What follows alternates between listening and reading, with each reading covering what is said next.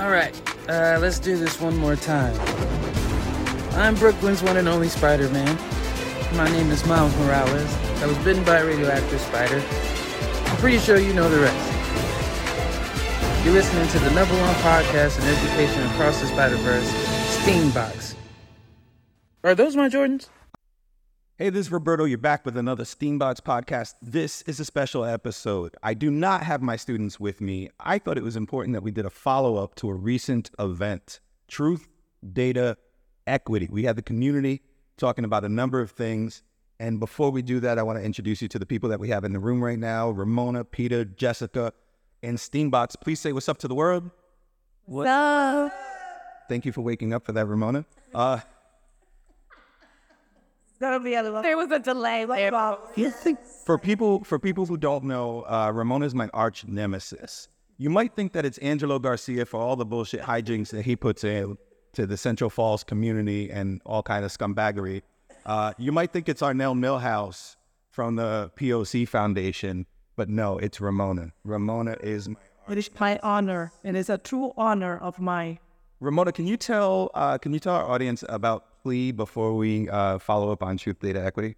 Also, so PLEE is a is Parent Leaders for Educational Equity, uh, PLEA for a shorter name, and we are a, a parent grassroots organization, really supporting parents of color to advocate, to learn, uh, you know, about their rights, uh, how the system, the education system work, and how they can become better advocates for their own child, but also for the community. And we, you know, I'm a parent first and foremost, and it's just, you know, a lot of work, but we know, we know it needs to be done. Can I ask you a serious question, Ramona? Yes, sir. Uh, a lot of people seem to think that you have access to dark money, that you're corporate, uh, and um, yeah, and are run by the man. Yeah. Uh, I see. Uh, I see a Latina woman before me, uh, nerd, Game of Thrones nerd, and all that stuff. Uh, why do people think that you're you have a shadow organization run by dark money? Why is that a thing? That's a real thing that I heard. Yeah, yeah, yeah. That's oh a- yes. Oh yeah, and people think that you are A dirty lobbyist. a dirty lobbyist. Yeah, I haven't gotten there yet. Yeah. Why is why are- is PLEE a shadow organization with dark money? So I think that came about for two reasons. One is because we have opposed a charter moratorium. So anything that is associated with charter schools, people seem to think that you are the devil or you want to destroy public education, and it- is more complex than that.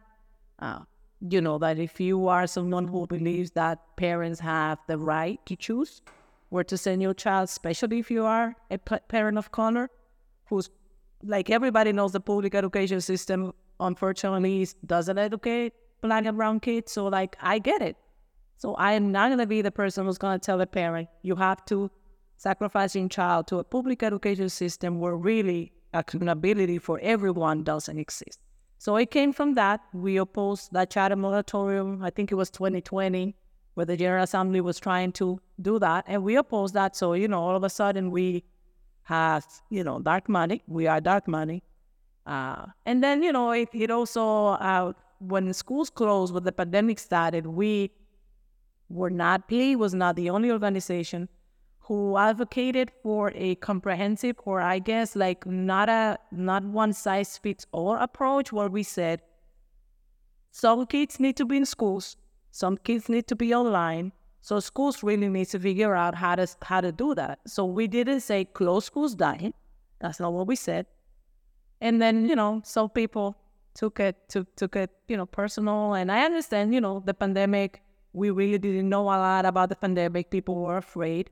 Uh, but yeah, people. Some people. Some internet war- warriors and Twitter warriors have fun with that, and yeah, seem to be over obsessing over. If I'm addressing the dark money briefly, I will say that uh, we're, we, I'd like to take a photo to post with uh, this podcast, but I will say that you're wearing the same sweatpants that I have from Arise, Oh yes, another community organization run by Chanda.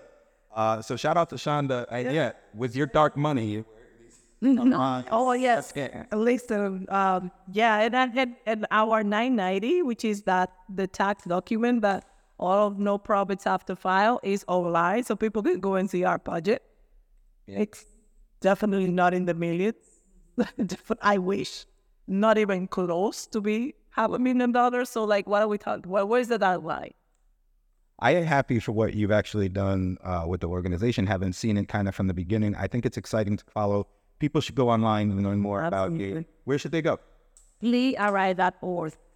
P L E E R I dot org. And, you know, we have, uh, we're taking a break over the summer, but in the fall, we're launching our fall programming, parent meetings, you know, parent leadership academies, just, you know, getting parents to know how they can advocate. It must be nice to have Dark Gunny where you could take a break over the summer. Uh, Um, all the way, baby. Peter Chung is back with us. Uh, Peter's joined us recently. Peter's from Young Voices. Can you give us a quick, for anybody who might not have heard it, uh, help people understand why I brought Young Voices into a discussion about youth voice in the class? Uh, welcome everybody. Uh, you know, glad to be here. So, Young Voices, I think uh, to be simple, elevate youth voice. That's our tagline, our idea, our concept, our philosophy is that if we're going to be talking about decisions that impact young people, uh, they need to have a seat at the table. They need to have a voice. They need to have voting rights, eh, right? And so, uh, for us, it's about working with young people, meeting them there at where they're at, um, helping, you know, supporting them through through their journey through high school.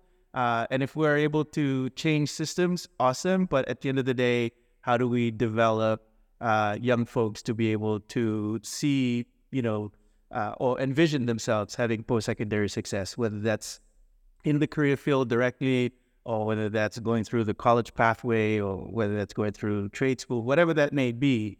Um, you know, for us, it's about working with young people and making sure that they have a plan. Go to this dude's website, see the adventures, because some of that stuff is dope. What is the website? Uh, just youngvoicesri.org. youngvoicesri.org. Uh, I cut Peter off a second ago, but who I really cut off was Jessica Vega the first time that we did this. We did a community conversation, we recorded it, it was a podcast, Truth, Data, Equity, and we were talking specifically about youth voice. And the moment that I turned to Jessica uh, to share some of her thoughts, we got pulled for time, which was really, really sad to me because I know that you do have a lot of thoughts. I know that you participated, and that word I'm using uh, very strongly for reasons that you'll find out in a moment. But Jessica, real quick, can you help people understand how you got involved with this process? You were the data in Truth Data Equity, right? Yes. So I'm a senior policy analyst with Rhode Island Kids Count. Our mission, we're a nonprofit organization. Our mission is to support the children of Rhode Island, whether that's education, economic well being, health, by eliminating harmful disparities. And so we put out a lot of data. And what I like to think is we have the privilege of backing up the stories, the real stories that our families are experiencing. So when families are saying, hey, my child isn't getting the equitable education that a child in Barrington is getting, we're able to say, here's the data to prove like this is actually happening. Can you you you said that with some passion. You put some oomph on that. You have examples in your head. Is there something that the data pointed to that the data told you a story of some kind of injustice? Is there an example that you can share with us? Oh, there's a lot of injustice. So there are black and brown kids who get suspended um, at higher rates than white children. Um, the educational outcomes for Native American children is disgusting. Um, when you think about lead poisoning and who's getting lead poisoning in our communities, is the highest is Central Falls, Providence, Woonsocket. Um, any social determinants of health. So when it comes to housing, education, economic well-being, um, the kids who are being hurt the most, impacted the most, are Black and Brown students or Black and Brown children in Rhode Island. Rhode Island Kids Count.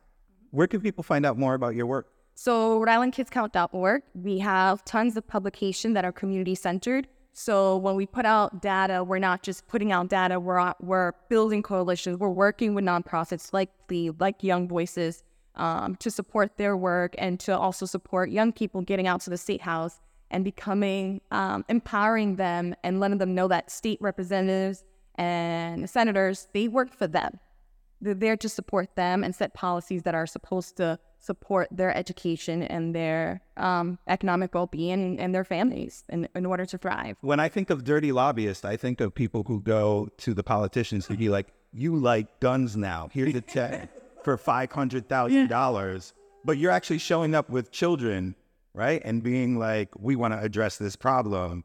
So you're a dirty lobbyist, same as the people who want kids to smoke cigarettes. I've been called much worse than a dirty lobbyist, so I'm okay with that. It's all about, you know, creating good trouble. So I I'm fine for with whatever people want to call me. Um, but at the end of the day, we have receipts and the work speaks for itself.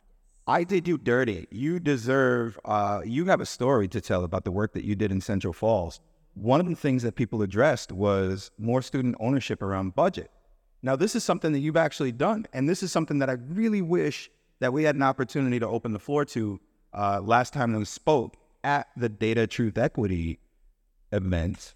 So now that I've got you here and nobody's going to stop us for time, I'd love for you to tell us about that work that you were doing so that we can finally share that. Yeah, so participatory budgeting or PB is a process where the community, and, and in this instance, it was the youth in Central Falls, had the opportunity to decide how the money was going to be spent. So they worked directly with the young people in their schools. They uh, created committees based on different themes that they heard. So whether that was health and wellness, um, improving school equipment, et cetera, et cetera. And we actually had the first trilingual ballot in the state of Rhode Island where it was Spanish, English, and um, Portuguese because we wanted to make sure that we were really inclusive. But PB wasn't just about, you know, putting things on a ballot and voting on it, but we actually had real conversations with young people. It was a, a, a class, um, or is a class because it continues to this day. And we had conversations with young people about how does institutional racism look like, feel like in the community, right? Because you can't challenge something that you can't name. Um, we expose them to different community leaders. And one of the most impactful stories that I remember was having a young person. We had Dr. Fine, shout out to Dr. Fine, who's amazing um, talk about lead poisoning in our community and how that causes um, educational disabilities. Um, and one of the students realized, like, oh, CF has one of the highest rate of lead poisoning in kids. And then putting two to two together, like we also don't. A, a lot of our students or the young people in CF are also struggling. So she was able to put that together and see how like these patterns or these systems all work together and are really harming our, our young people. So, uh, so, long story short, participatory budgeting is a way to create transparency, exposure, to empower young people to utilize their voice, and for them to decide how to best use that money. And to give you an example of why they, they decided the bylaws, so who was going to vote, when the vote was going to take place, how it was going to look like, they decided that teachers and uh, parents were not allowed to be part of the voting process. And we had young people speak to a group of um, parents who were there for like a coffee hour at the school. And we were talking about, the young people were talking about how they wanted to improve the bathrooms in, in CF because for a long time, the mirrors were tinfoil. And, you know, we don't have any privacy and the faucets are not working. And one of the parents was like, why do they need new mirrors? They spend enough time in the bathroom. They should be focused in school. And I'm just like, yeah, no, and yeah, really in my young person is telling you, my people, parents, you know, but they sometimes our parents forget that they were teenagers. They're not getting with the times. There's also that cultural or generation difference, right? But if a young person is telling you, this is what I need in order for me to come to school, to feel comfortable, then why not accommodate them and listen to their needs? And fun fact, that was the winning um, uh, project, and we had over 400 students in Central Falls High School. Bathrooms renovated. Now. So I, I have uh, I have so many follow ups, but I'm gonna I'm gonna ask you in a minute. I just want you to have I want you to have a head start on this. I'm gonna ask you what you heard during that session that really jumped out at you, and then uh, Peter can jump in with some thoughts on this. Uh, a couple of follow ups, two of them, in fact. The first one is my experience in working with Central Falls is that it's mostly a homogenous community. So, what I find is that my students in other communities are far more aware of the racism that they encounter every day because there's white children there who don't look like them who get treated much, much better and they can see it and they feel it. Whereas in Central Falls, there's far less of a push to get rid of police and all this stuff. By the way, I mean, also, as much as I, I don't love the police stuff, Um, your chief is doing some. He's doing some good stuff. Yeah. He's doing some good stuff. I Anthony Roberson. Shout out to Anthony Roberson. Yeah. Uh, I hate to give a policeman props, uh, but That's what happens when you have a policeman from the community, even though he's not from CF, but grew up in Providence, um, who just, he's a black man, so he understands the community and has a different relationship with the community that others just don't because they don't get it. they do have they another thing that's interesting about that homogenous community and that school is led by i know their principal just won some great awards and i do i really like this guy Their, that school is led by david ubegi like david ubegi is the heart amongst the teachers in that school and i say it every single time he is this the, the jaime escalante from stand and deliver to me he is that He's amazing. he's that legend Yeah. but they have a white superintendent and they have a white principal, and the leadership is occupied by white people. Uh, just like we're saying the youth should have some vote and and agency, shouldn't the homogenous community also have some agency over the leadership of the school when it's led by a white principal and a white superintendent? Again, eh, he he seems great. He's getting awards. I really like this guy. But is that kind of is does that stick out to you from all of your time there? It it does, but it's not surprising when you look at the data and who's running schools, and it's more than ninety percent of um, teachers are white, administrators are white. So until we start chipping away at that, I know we're going to talk about that later down the line, but until we start chipping away at that and actually have candidates and support those candidates, my candidates, I mean educators of color, until we support them and retain them, we're going to continue to have the same problem. And I don't want David Ubegi to be the principal. He's like the perfect teacher. Let the perfect teacher be a teacher. So uh, I'm gonna come back to you, but and I'm gonna come back to you for the same question that I have for Ramona. But follow up on um, PB. I always think of peanut butter. Uh, follow up on on it, uh, participatory budget. Follow up on participatory budgeting.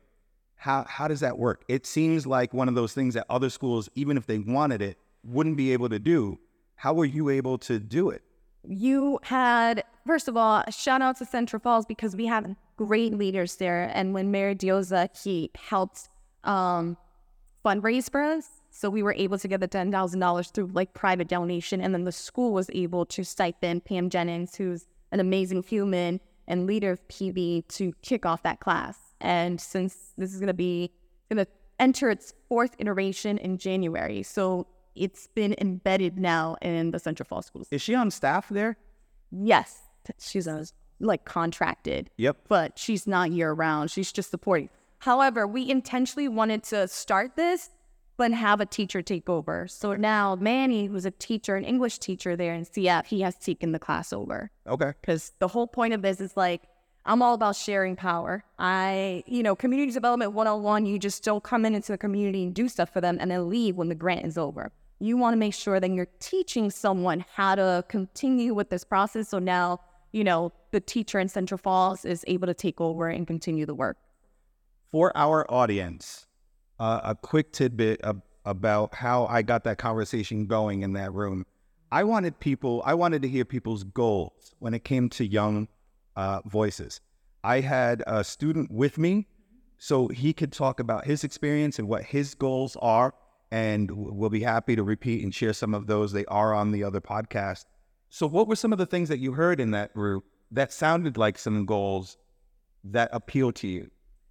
Well, I think thinking particularly about one that we, the PLEE has worked on in collaboration with like Young Voices and Kids Count, it was legislation that was introduced to have the young, the, the youth sitting in the Council of Elementary and Secondary Education become like a voting member.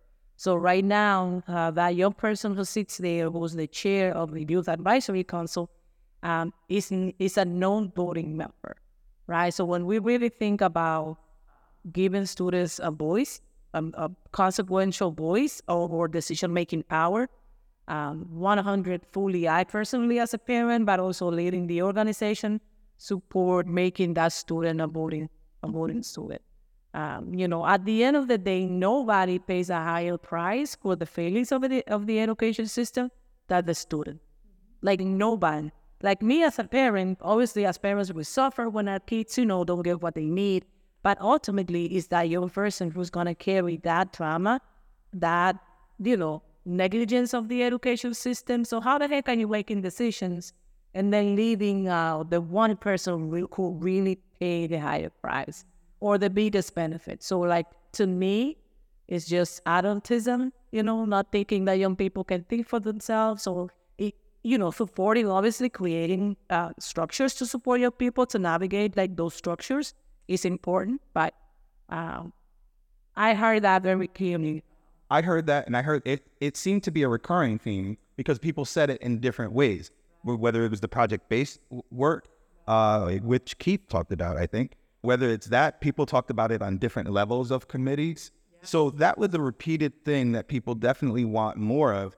And this was only one young person in the room. Everybody else was adults saying that the students. And I know two things, right?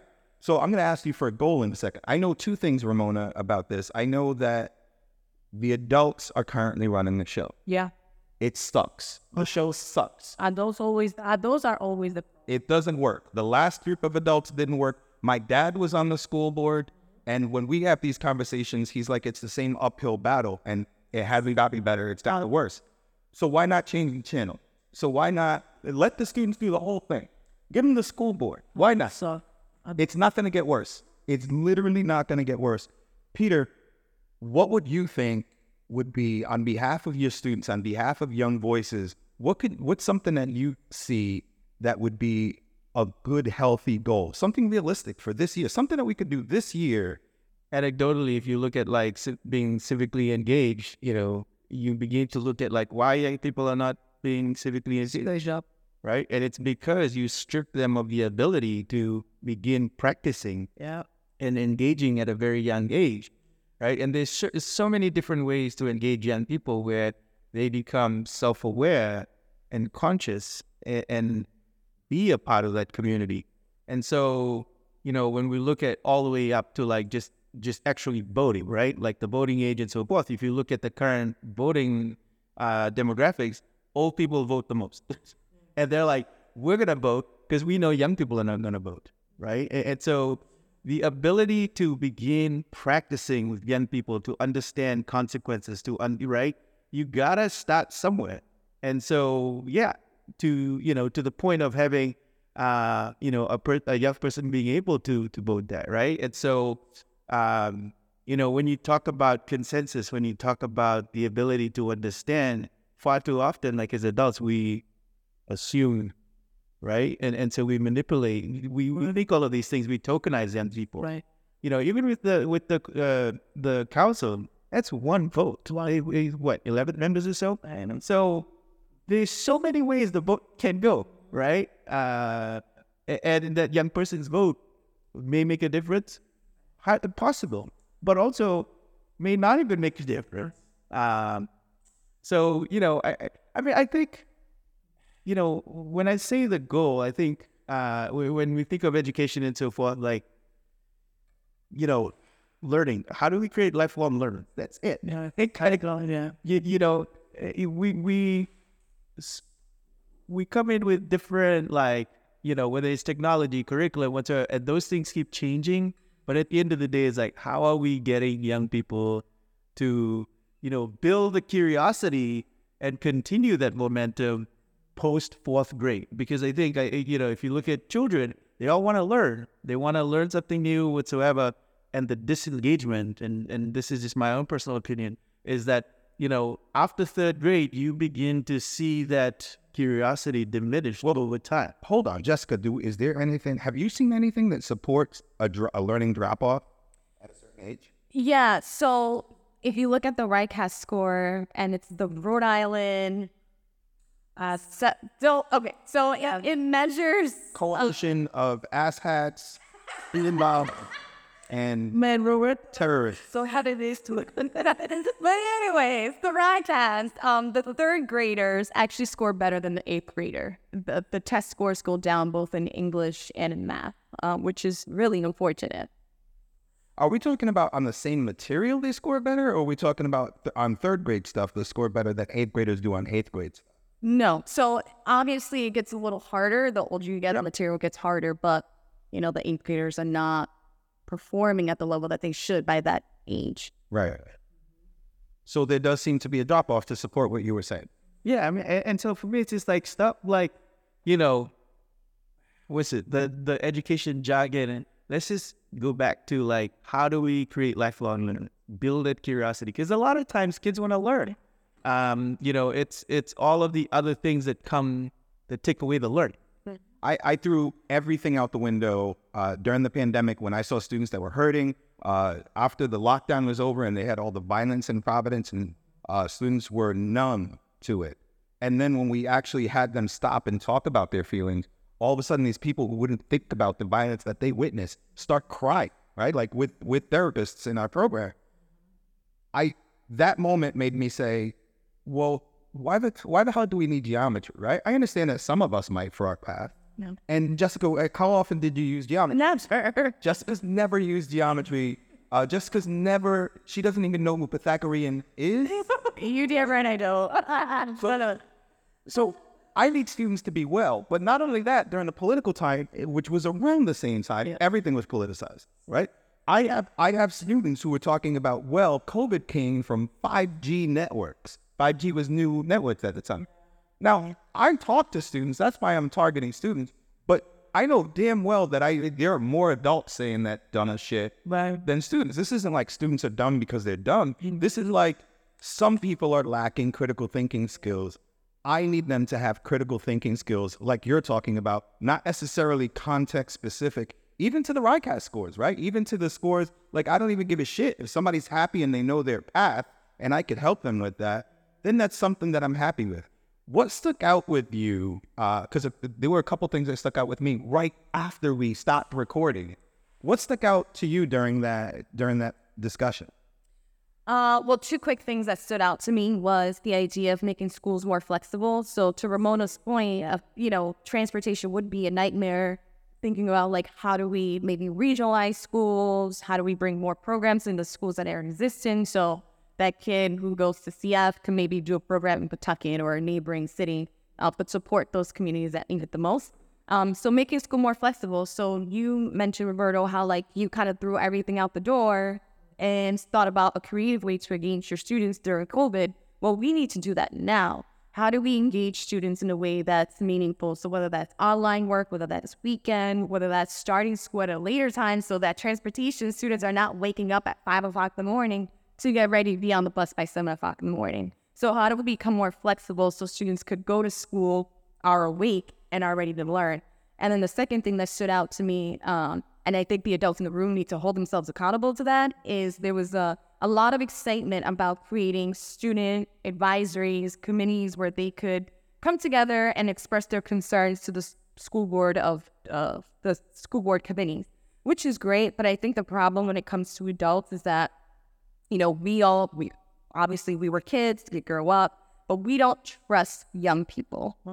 Um, we forget to trust the young people in the room. So it's like, what's the point of being an adult and having all this knowledge if you're not going to trust the, the the generation that you're trying to influence Right. to actually do something with that power? Right. You know, one of the biggest flaws that I think that came out of like the pandemic when we look at education was like all of a sudden there was this pivot, right? And everyone's like social emotional learning, uh, SEL, uh, the mental health, and so forth.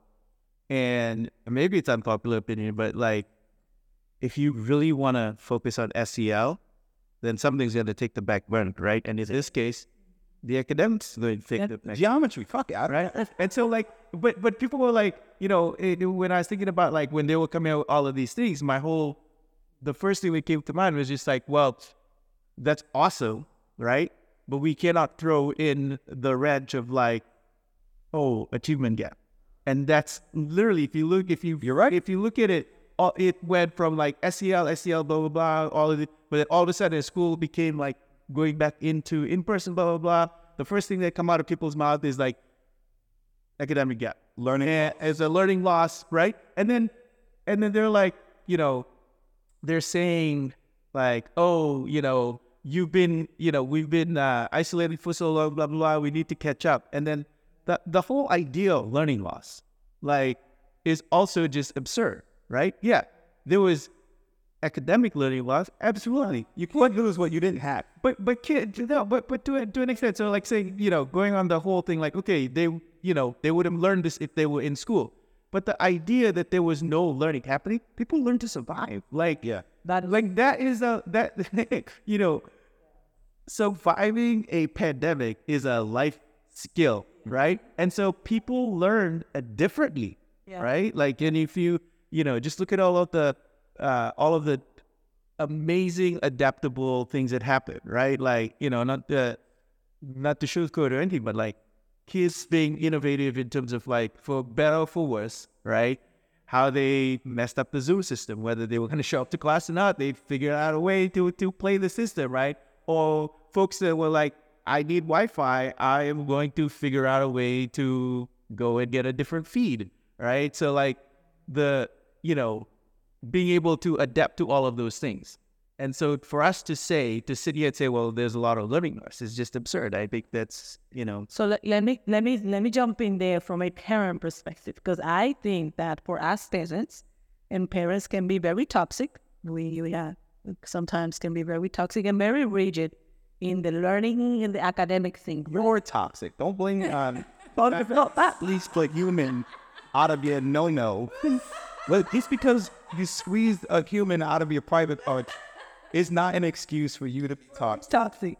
Uh, okay, I will own my toxicness if that is a word, but I'll say this, right? Like, I think that one, uh, maybe we don't call it learning loss, maybe that's not the right word, but I know that for some of our families who like were not able to support their children with the technology piece, folks who really don't know. So something happened there where kids were not able to gain some academic content, right? That happened. That was very real for some of our kids. We in education, we say a lot of words. That, and we don't and we don't really do the work that those words mean. Like SEL, people throw in education SEL and in schools SEL, but when you look at what they are actually doing about SEL, it's just there is no fidelity in implementation. The same thing with like restorative justice, like there is no fidelity, but people throw out education. But you know, what is it? Right. To say, oh, we're doing all of these things, but but right where you're not doing it. The reality is that learning cannot happen if you are not well. So if you are struggling with your mental health, if you are the whatever the case may be, if, if those needs are not met, you're just gonna be sitting in a in a in a chair in a classroom and just gonna be there like space. I, I can imagine how how some of our kids might be spaced out, just sitting there because you are not well. Ramona, I feel like I'm living in the twilight zone because either either people uh, either some people manage to avoid actual human loss during the pandemic, and some people were lucky and avoided actual human loss. Others were not so lucky and had human loss Yeah. and seem to have forgotten, right? Or are numb to it, just like the student who was numb to the violence. It's almost a survival mechanism. It's for that. Just not give. This is really horrible stuff. Either the ignorance or the not the either the ignorance to it happening or the ignorance to you losing your own people is a significant thing. And that's when I say I don't give a shit about geometry. Now, Right. if if you have a kid, if you send your daughter to STEAM Box and she wants to learn geometry for her career path, we're gonna help her. Absolutely. We're gonna push her. Now, for the students who are not so interested in that, it's so important that Absolutely. I just need to know that you're going to be, you want to come to school and you're happy enough. This is an aside, and forgive me for this for one moment. You and I had a, a private conversation mm-hmm. recently, and we were talking about artificial intelligence. And do you remember I said, I said, hey, check out these tools. This is really interesting. You can do this and that. Have you used any of these? So I love AI to just help like formulate my thoughts because sometimes I have a hard time just putting like words on paper, but I know what I want to do.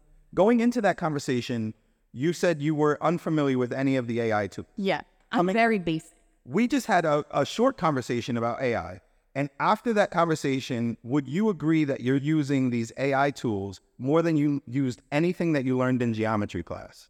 Oh, absolutely. I don't remember geometry, and and I think it's important to expose kids to different materials. But yeah, I also think it's important to ask kids what they're interested in very early on to make sure that we're tailoring their education. But I do believe technology is just a new wave, and we have to be on board with it. when when uh, when our teachers said that we're not always going to have a calculator in our pocket, now we have a, a robot in our pocket Right. that can that can do all of the stuff that you and I were going to the library on what do they call it microfiche or whatever like looking at looking at like actual film First stuff. I had that. Write words on the calculator. I mean, well, Peter's right. I did write boobies on the.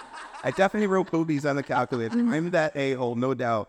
Um, but we're talking about something tangible that you and I just talked about a little bit that you're actually putting into application. I know that I did, and I know that it's my grant writer now, and so many other things, tools for STEAM Box. And we seem to be walking away. We seem to not want this. So anyway, I just want to point that out as we're talking about academic subjects Yeah.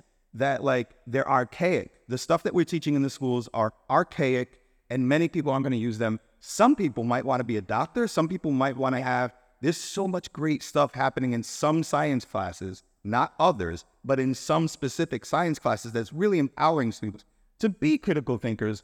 But that's not usually the case. And if a student needs it, I hope that we can get them the right space. But my point is that shit is archaic and we need to move on. But you talked about something else specifically. And we all kind of have now. Actually, we all have now. We've all talked about something that those of us who were in the room heard from in different forms that students need to be participants in governance, Yeah. right? Yeah.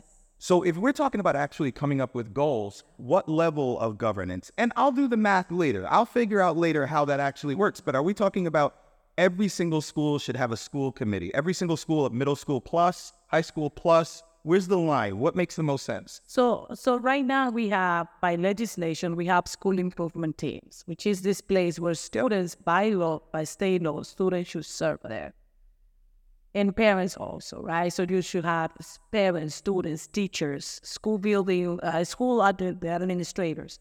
So there is a place, and that in that space, students, you know, are supposed to, or members, can review and approve budgets. They can recommend hiring or firing staff.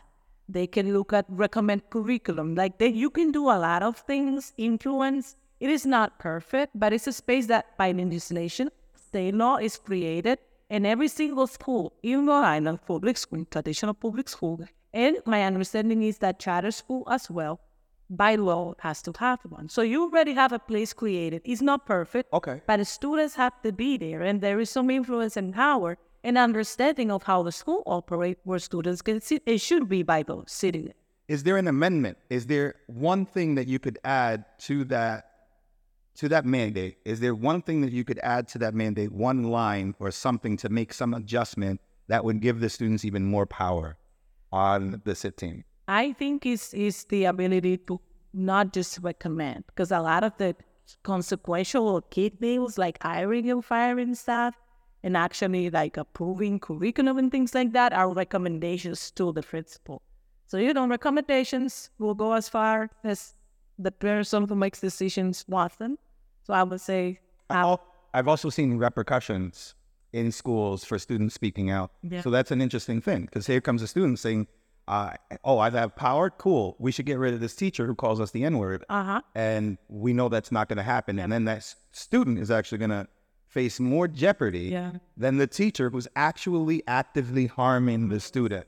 Peter, if there was one thing that you could do to change this, because so here's a thing that exists, and yet the entire community says we need more student governance. So if it exists, is there one thing we could do to change the sit teams in the schools? Sit stands for The school improvement team. There's a lot of back and forth. I think execution is the one thing that we need to change, Yeah. right? And and we need to put it into practice. And I think that's the missing piece. Because, like, you know, hearing the other people talk, they're like, well, I'm sitting at the table. I hear all of these things. We leave this meeting and nothing happens. We don't see it Yeah. right? So I think I, I- think the first thing we need to see is the action that comes with these like decision making processes mm-hmm. and not for it to be stalled. And I think we need to trust that process, right? To to Ramona's earlier point, like it's not perfect, and mm-hmm. there are going to be some decisions where it may you know may not necessarily you know be the best decision. But I think you got to build confidence with the with, with with with your school building, right? And so everybody needs to buy in, and we never trust that process. We'll say like, Well, well, I don't. I mean, that's you're. I feel like you're asking a lot. I, I honestly think that I might. I feel like But isn't that how schools should operate though? Like I think that at the school level, nobody knows that school more than the students, the teachers, the principal. Like what Well, that is What so, so my my other thing is just like, all right, this the school improvement team, right? When we try to, we've got all of these things. We've we've decided that we're gonna do these things, then do it, and then at the end of the school year, you report back to your school and saying like, we accomplished these things, we messed up here, we didn't get to this, like, we don't get that. We don't even get that far. This is why I like PB, peanut butter, because Yeah. you get that. You get the conversation, you get the dialogue, you get the right people in the room, and you get the execution, um, which is important because you lose credibility with young people or with anyone. Like when you create focus group, when you do this, when you do that, these big projects, and you have conversations, you have recommendations, but then they just sit there. And I think PB should be actually embedded in school improvement teams as a way for that school community to look at this budget and say, these are the things that we want this money to be spent, right? Like, so there are things like special education that have like this formula or, or that has to be spent, right? So there's money that has to be allocated for like those. you want to talk about. You want to talk about shadow money. Watch how quickly that stuff gets hidden. You know what I mean? It gets spent on pet projects But then for that's special interests of the administration. 100 100% but that's where then you have the school improvement team then convene the community and have that community with this money that is left over now that you have allocated the money that you need for your special education for all of these things then you have this money and then the community that school community comes in and decide these are the things that we want and we're going to vote and that's how we spend it Jessica, cool. since you were a big part of PB in Central Falls, I didn't participate. I think I volunteered. I needed the money. You made me volunteer, but that's how I got to meet. Uh, that's how I got to meet some new friends over there. That's where I became friends with uh, Janie and uh, Oh, yes. yeah shout out to Janie uh, and uh, Victor Reynoso. I met Victor Yep, Reynoso yep. that day, a local boxer who is amazing and great participant with our students. What would have to happen for that to be a part of every school sit? Is that something that is transferable, scalable? It is scalable. And CF, the school district, did it with $100,000 and got parents and students involved.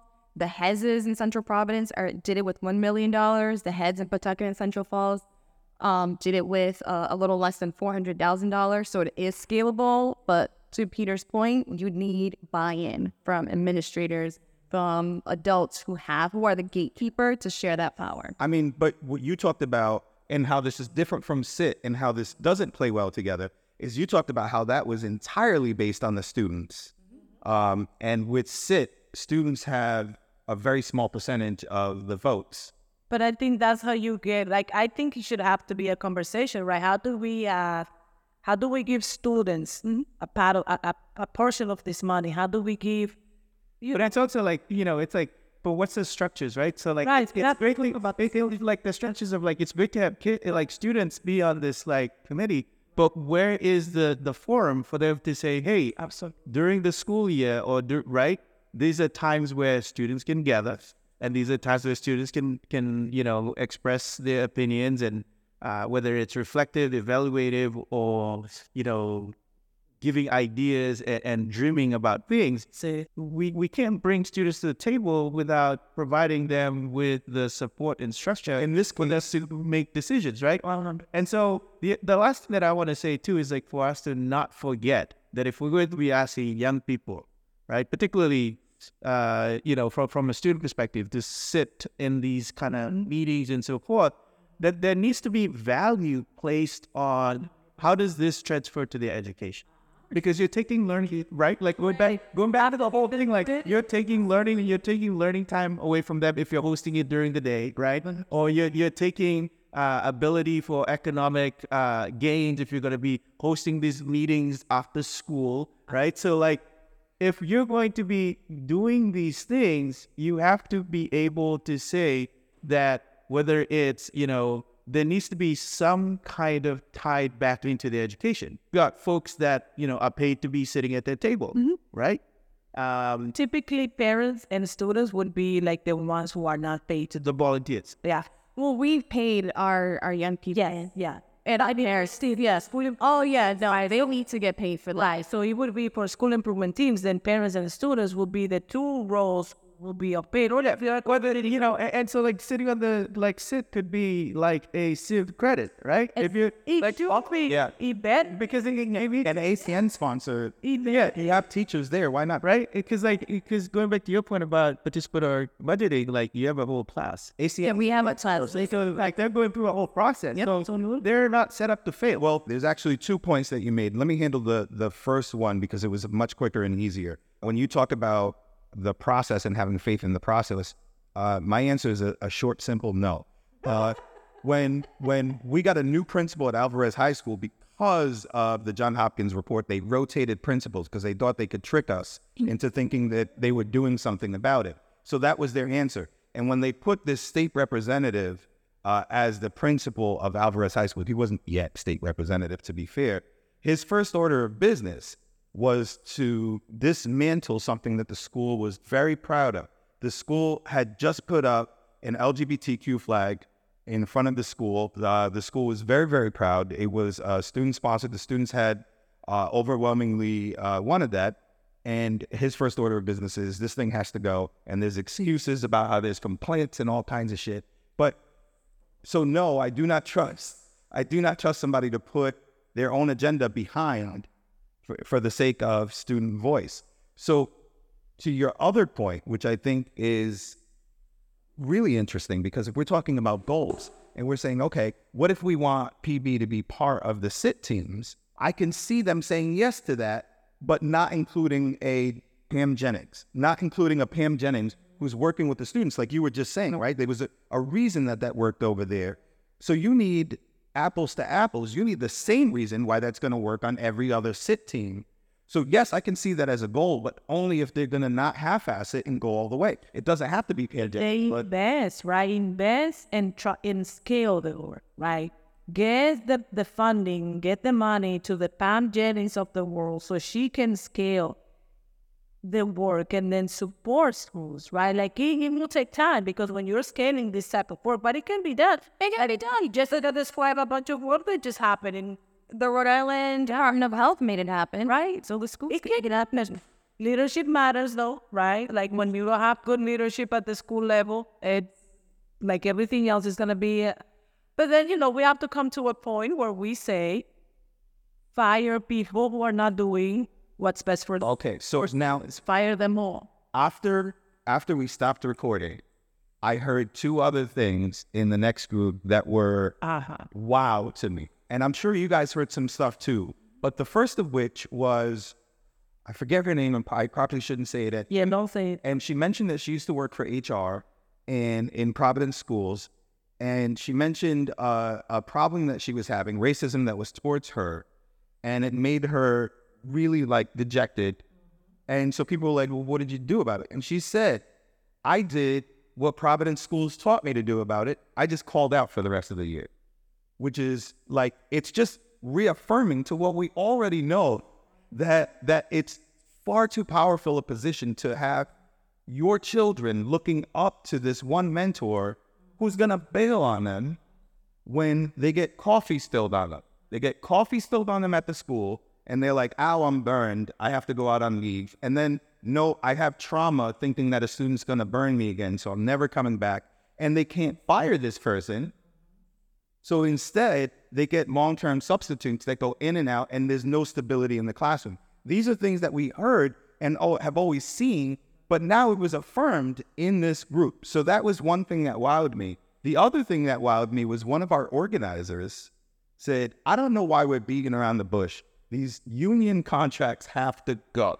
You went there. I went there. I have now now PLEE PLEE is to some degree a union kind of organization. You're unionizing parents. Basically, that's what we want to do. I think parents should be unionized. Students should be unionized. Providence Student Union is a union. I see the value in unions, especially when people are marginalized. The way to get out of the margins is to band together. Absolutely. But what about when you band together and you become the whole goddamn page? Now, all you're doing is marginalizing other people, teachers in this group. So anyway, I'm sorry. I, I just want to point out that this is something that somebody said in that group. Why not address the elephant in the room, these teachers' contracts?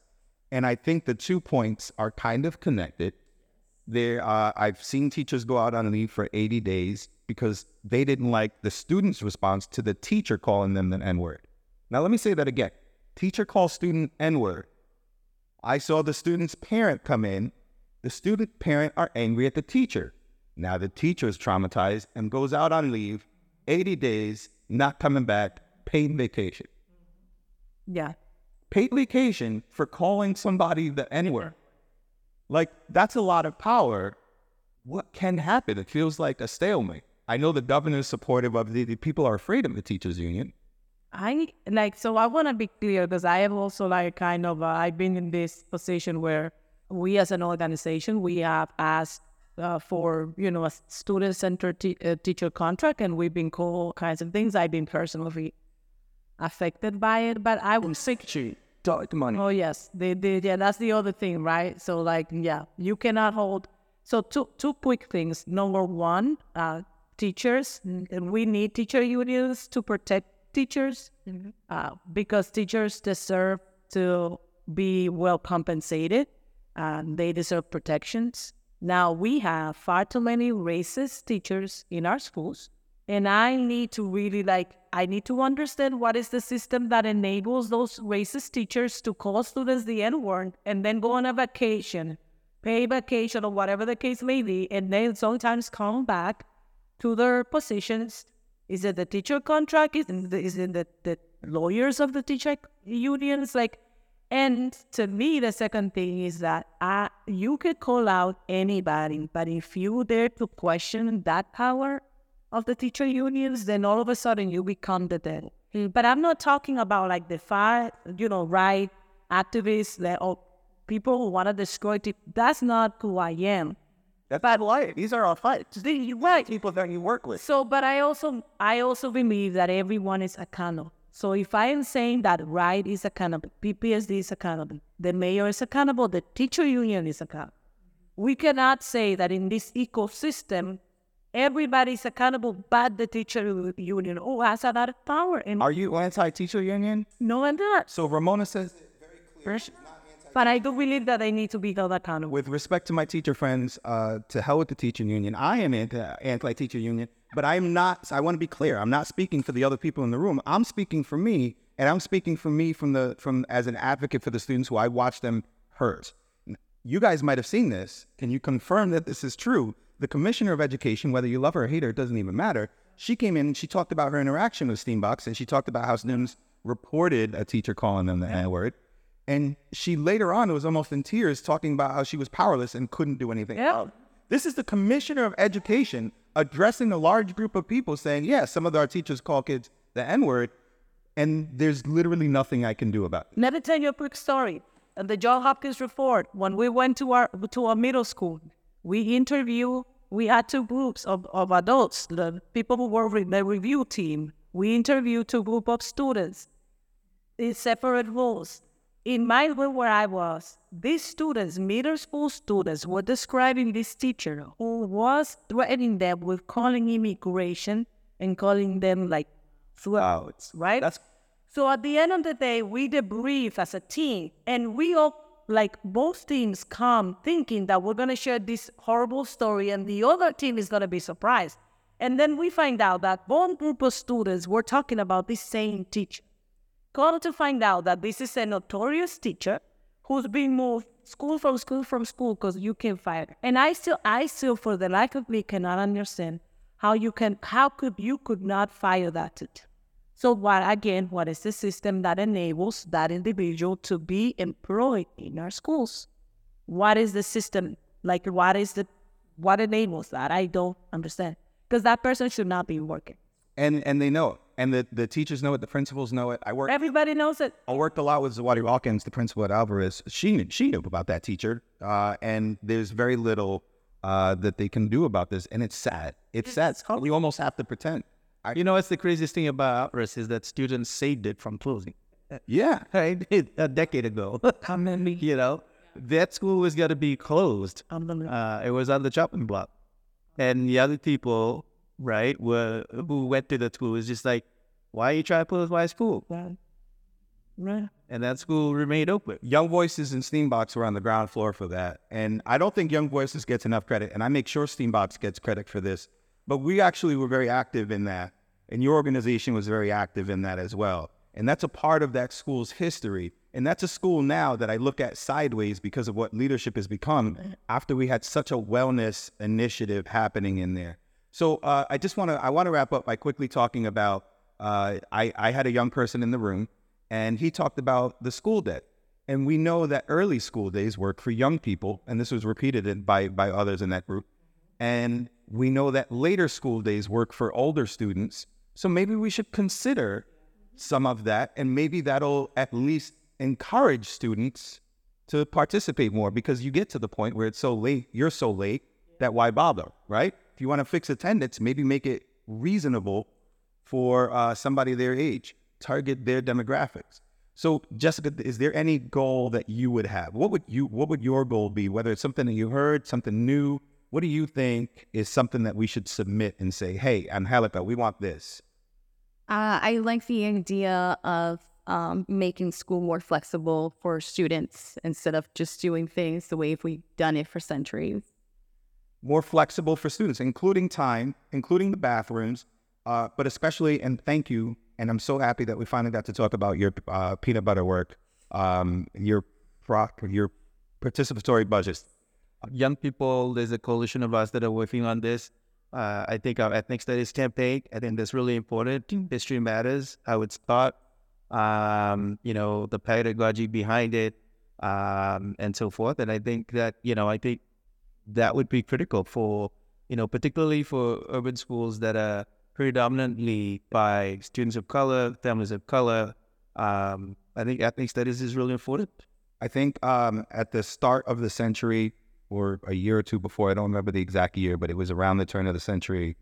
Uh, there was an awful acts incident in Columbine, and because of the massacre that happened, which has been replicated so many times since, people have taken that as an opportunity to militarize the schools by having school resource officers in the schools and resource. I don't know if I flipped that. Um, and our students have been very clear in Providence, not in Central Falls. Believe me, I've asked them. Yeah. Uh, but in Providence, our students have been very, very clear.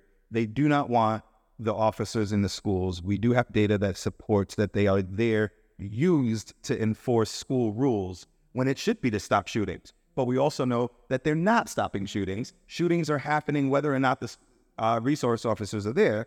All they do is make sure that students end up in jail for wearing a hoodie or having their headphones on. And that's obviously some bullshit. The school resource officers need to go. That's something that I would submit. Ramona, do you what's what's a parent perspective?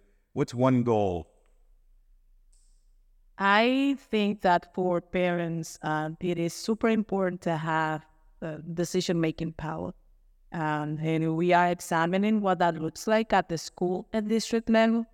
Uh, so it's just like we just want to be equal partners, right? When you think about like decisions being made and how, uh, you know, resources are allocated, um, who's in our classrooms, in our buildings, like who who's teaching our kids, like it's just decision making. Some some of it is very basic. It's just knowing things, and schools are just terrible at communicating with families and engaging. So it's like, can we change our governance structure so that parents really have equal decision making?